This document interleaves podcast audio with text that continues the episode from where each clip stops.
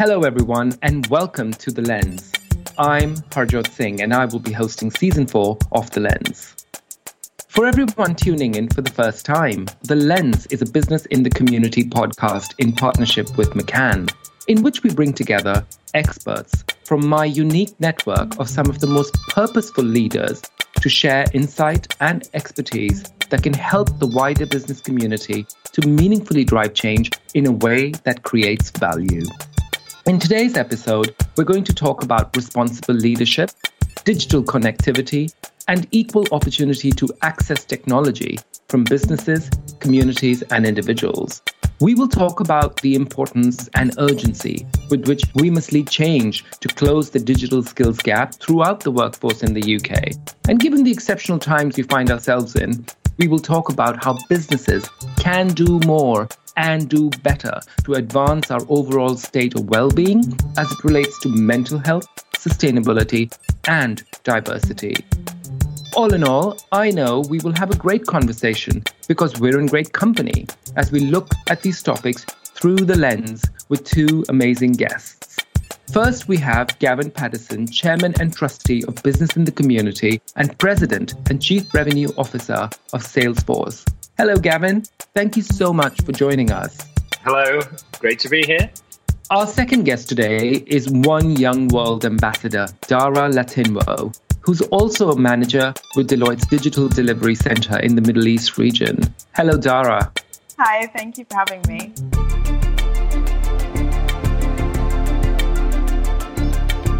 So, Gavin, let's start with you. Tell us a little bit about your journey and how it's shaped you. I read engineering, chemical engineering at university in Cambridge, but I also had my own business at, at university at the same time because I had a yearning for running my own business and I had a, a little market research firm. And through that, I got a taste for FMCG marketing because one of my clients was was P&G. I joined P&G and had the first nine years of my career in various marketing roles in the UK, in Europe, and, and globally, working on mainly hair care and beauty brands. And it was the best of times. And many of the principles, many of the values, many of the, my philosophy when it comes to, to leadership stem from what I learned during that period. It really was a, a fantastic business education in many ways. And then I moved into BT, British Telecom in 2004 and stayed there 15 years and then became the CEO in, in 2013 till 2019. And then at the age of just over 50, I think I was, I had a, a sort of decision on what to do next. And it is quite a difficult decision at that time of your life, having been a CEO relatively young, to know what to do next. So I was working with Salesforce at that point already, and uh, an opportunity opened up, and I find myself now as the chief revenue officer and enjoying working in a completely different sector, learning a different business, different culture in a very exciting space.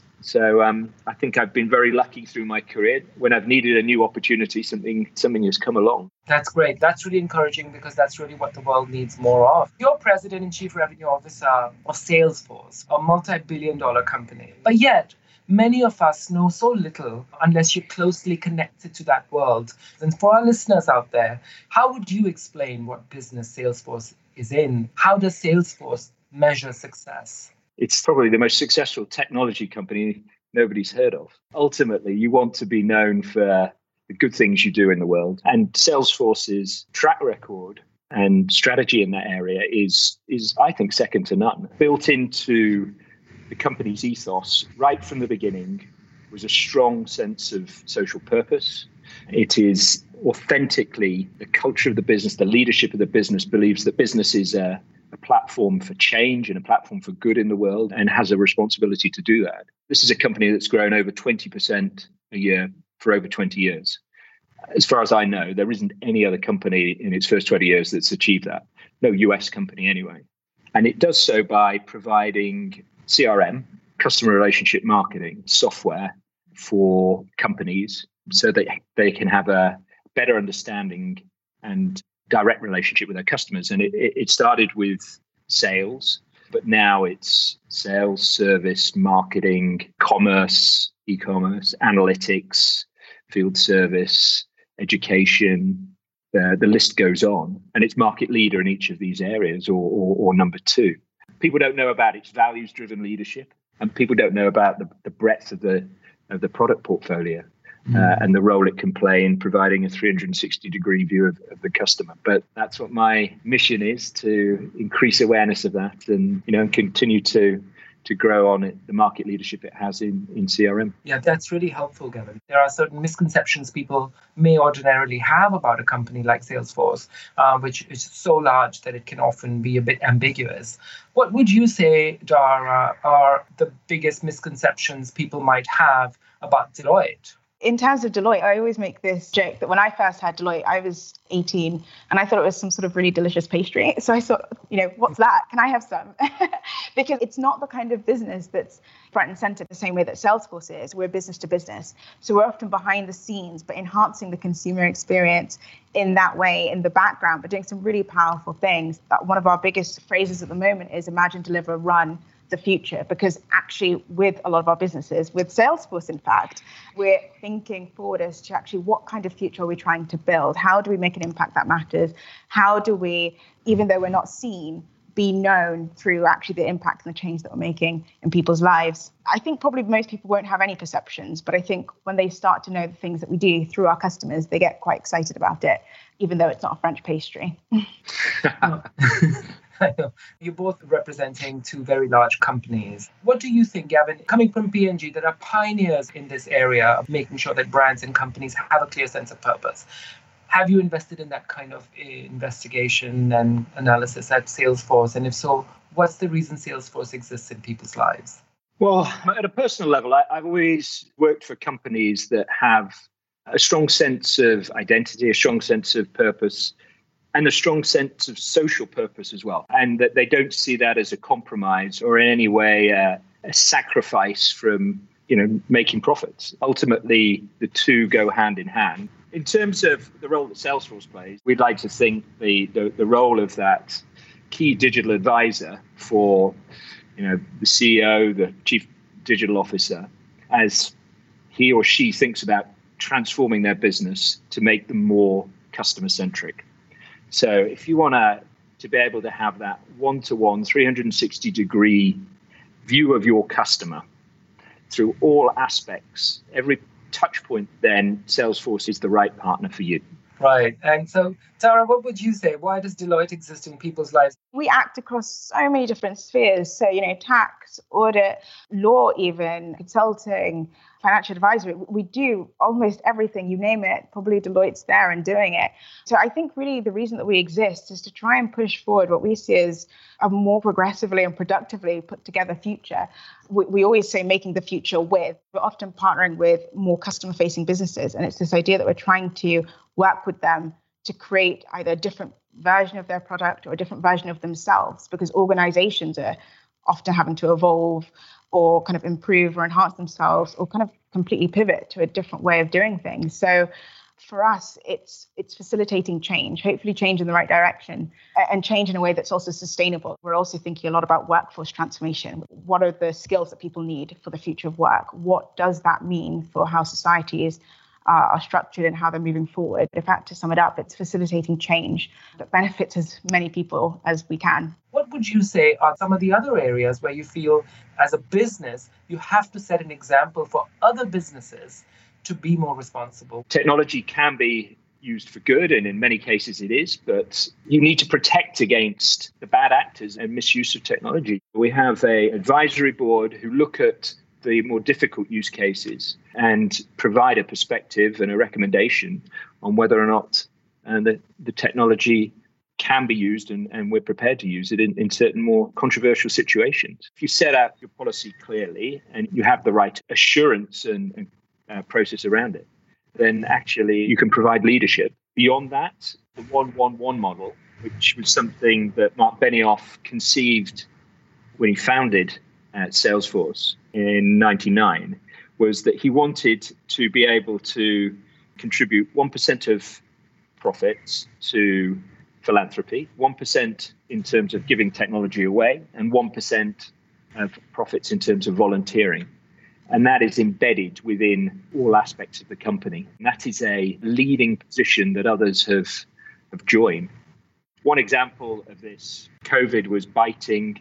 The company was quickly able to pivot to use its supply chain expertise and its relationships to get 50 million pieces of PPE in a matter of weeks. And that's an example of, of showing business leadership and agility. We've got a role in ensuring that we have a, a safe and more equitable world. And um, you know, we're going to show leadership in that. That's really interesting. I think that's going to be like one of the biggest questions for the coming like years and decades when we start to discover more and more about what technology can do, but then we have to ask the bigger question about what it should do. And purpose has to play out in that way. You know, purpose can't be sort of spurts of activity here or there.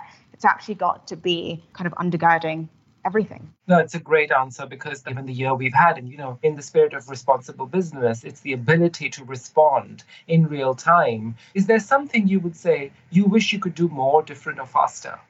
With all these things, you always want to do more Uh, and you always want to go faster. One example that comes to mind is is the position the company has taken on planting trees and, and the role that trees could play in taking carbon out of the atmosphere with the ambition to plant a trillion trees. That was a, an initiative that Salesforce and Mark Benioff launched in January last year. And and now over 50 companies have joined that initiative to plant a billion trees around the world to reverse the impact of climate change. If it succeeds, we'll have a, a massive impact on the sustainability of the planet. So much farther and broader than what the traditional remit of your business would be. Dara, I feel you were going to say something.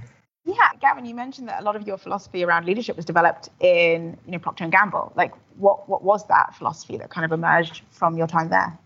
Well, P&G believes in brands, the power of brands. Thinking about how people use your products or services and how people buy products and services and, and what they're looking for and watching people and listening to people uh, is something that you know I learned the importance of it, from those days and and that's that's fundamental to any business. I think the second thing I'd call out is P&G only promote from within. I can't guarantee they still don't now. To make that work, you have to build leaders who not only build a business and drive business results, but also prove that they have a pedigree in, in building the organization, in developing future leaders, in exporting talent. Mm. Um, so, one to one coaching, using every meeting as, as an opportunity to teach and learn was ingrained from the early days. So a typical meeting at, at P&G, the most junior person runs the meeting. It's not the senior person. It's very empowering. Such a rich learning experience. Yeah, I think it's so much so it creates a culture of responsibility. And I really think that that's something that's a good example for the world at large. Dara, let's talk about you now. So, why don't you tell us a little bit about One Young World, your role in it, and more so, importantly, your role at Deloitte and what drew you to that role? Because I think they're all interconnected. I was 16, 17 um, when someone came into our school to present on something called what was at the time the Deloitte Scholarship Scheme, where you could do a gap year internship at Deloitte before university. So I applied, um, bright eyed and bushy tailed, hoping I'd get it. Fortunately, did get it. And so I spent my gap year as an 18 year old feeling really grown up and super rich on a prorated graduate salary, working with adults in what felt like a very adult environment. Going from school where you're being managed, being told what to do, when to do it, how to do it, to an office environment when actually you're told, you know, you're responsible for your own time. We're trusting you, and it's for you to manage upwards manage yourself was uh, there was no one lower than a scholar at that time so you would never manage downward. You know just managing in those two ways was really exhilarating and, and something that gave me a, a lot more confidence and assurance as i went through that seven month period. After that i went to better university gavin oxford and i did economics and management. After university, I moved to China, lived and worked there for a bit in Shanghai, teaching economics. But then the company that I taught in, there was an opening for a sort of strategy talent director, and um, the managing director kind of liked some of the things I'd done part time on the side after work, after teaching. So invited me to take on the role, which is quite fun.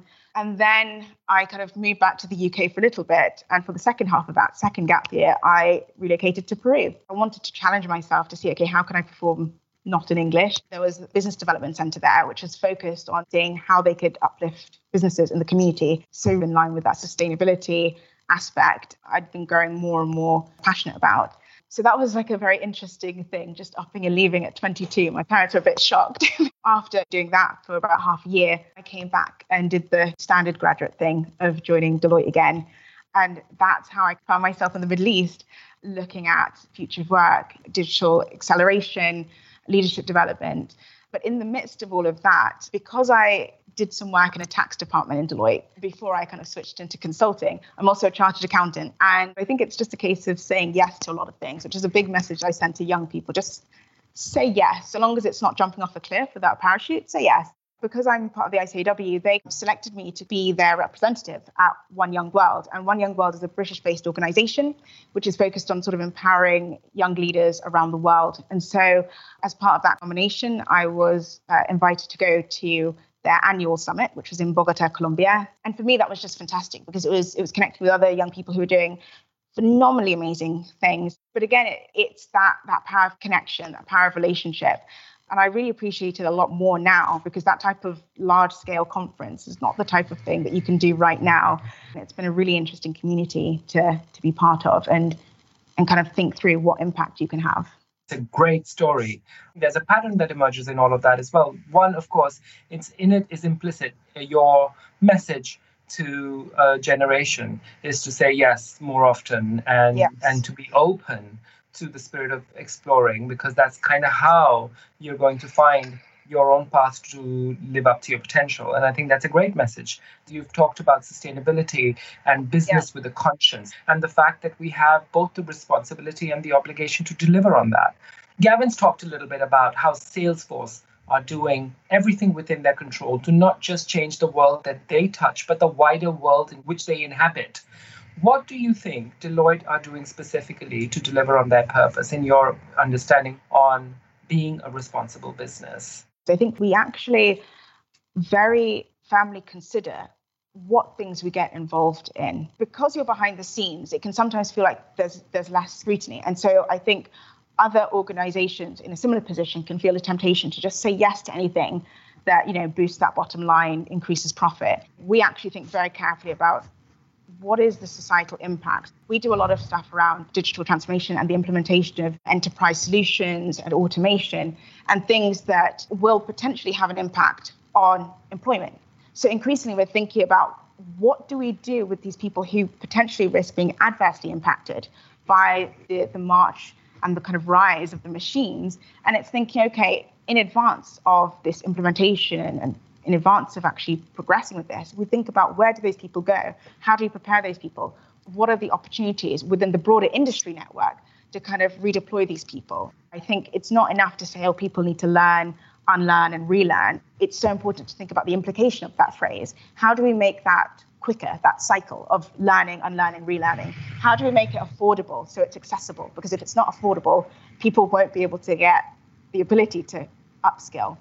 And how do we make it mm. enjoyable? Because if it's not enjoyable, it's not going to be attractive and people won't want to do it. And we have to get those three things right. You know, doing it quickly enough, affordably enough, and enjoyably enough that you can actually scale it nationally and then internationally because it's a big challenge, you know, thinking about how we bridge that gap from the, the now to the then or the, the future, where the nature of work is going to be different. Right. And speaking of the future, it's just become so clear, speaking with the both of you, how digital technology is going to play a role in all of this. And, you know, Dara, you're a young leader from a generation that's quite different from most, if not all, existing business leaders. How do you feel as a young leader yourself that tomorrow's leaders are going to be different? I think tomorrow's leaders are going to have perhaps a very deep awareness of how purpose needs to bleed into everything. There's, I think, a lot more clarity around what things aren't working and the fact that profit isn't the only thing, which perhaps wasn't quite an accepted viewpoint if you're thinking like in the 70s and the 80s there are a lot of different things that the market doesn't take into consideration. And so i think tomorrow's leaders will have a much deeper appreciation of that. They're seeing more things that perhaps weren't seen. So i think that's just going to influence a lot of the different ways in which they operate. I think profit will have a role to play. When you're thinking about economic sustainability you need to have a way to kind of pay for things, but it's not the only form of sustainability. Gavin, what do you think? You know, as a seasoned and experienced leader yourself, like what would you say are the biggest opportunities for tomorrow's leaders to lead responsible business and drive change? I would call out a couple of things. I think the need for vision, the need for a sense of purpose driving the business, a sense of social purpose being fundamental to the business. I, I think that remains as important, if not more important, than it, it has done in the past. What I would say is, for multiple reasons, the, the world feels a little bit less stable a place, should we say that? And it could be climate related, it can be pandemic related, it can be the movement of data around the world, you know, anti globalization. Being able to navigate through what are going to be choppy waters for certainly the foreseeable future, you know, leaders need to be agile, they need to be nimble, they need to be able to respond to events without losing sight of the, the goal.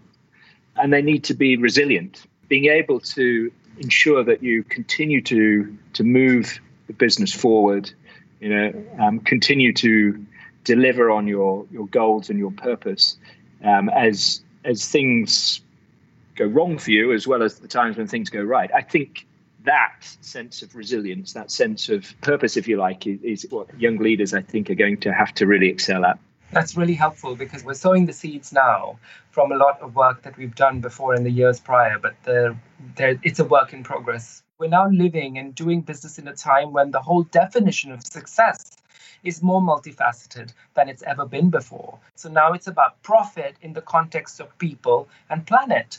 Profit that delivers on priorities relating to sustainability and people's health, wellness, and most importantly, a sense of inclusion and belonging. As leaders from two massively influential and profitable organizations, in this sense, what would you say, in one quick response, are you going to commit to doing to help others make progress in this direction? What's your personal commitment to this? Well, I, I think it comes from setting an example, Harjo, both from a corporate perspective, but also at a personal perspective. It's about going beyond doing the minimum and not doing things for show, doing them because they're necessary and they have meaning. It's all about setting out a position that goes beyond what people expect and then inspiring others to come on board and to try and take that mantle with you and try and share the responsibility. Dara, what would you say is your personal commitment to this? I think my personal commitment would be supporting others to make connections because when I think about all the kind of opportunities that have come my way and that have been most exciting, most enjoyable, they've always come through other people. It's been a very sort of generous expansion of relationships. I think, again, you know, despite the, what the pandemic's done, actually, um, ironically, relationships are now more easily global because people are just a Zoom call away. So I think being available to people listening and then thinking, actually, who would they be good to speak to? Who can I put them in touch with? You know, what doors can I help open for them? Thank you. That's great. I just want to say thank you again to the both of you for joining us today. I so appreciate the generosity and authenticity with which you both brought your whole selves to this conversation and offered so much of yourselves. You've been listening to The Lens. The Lens is a business in the community podcast in partnership with One Young World and McCann. If you like what you've heard, then please rate, review, and subscribe wherever you get your podcasts. It really helps and makes a difference, so thank you. Also, we're on Instagram at the Lens Podcast or in Business in the Community website. I'm Harjot Singh. Thank you for listening. Until next time, goodbye.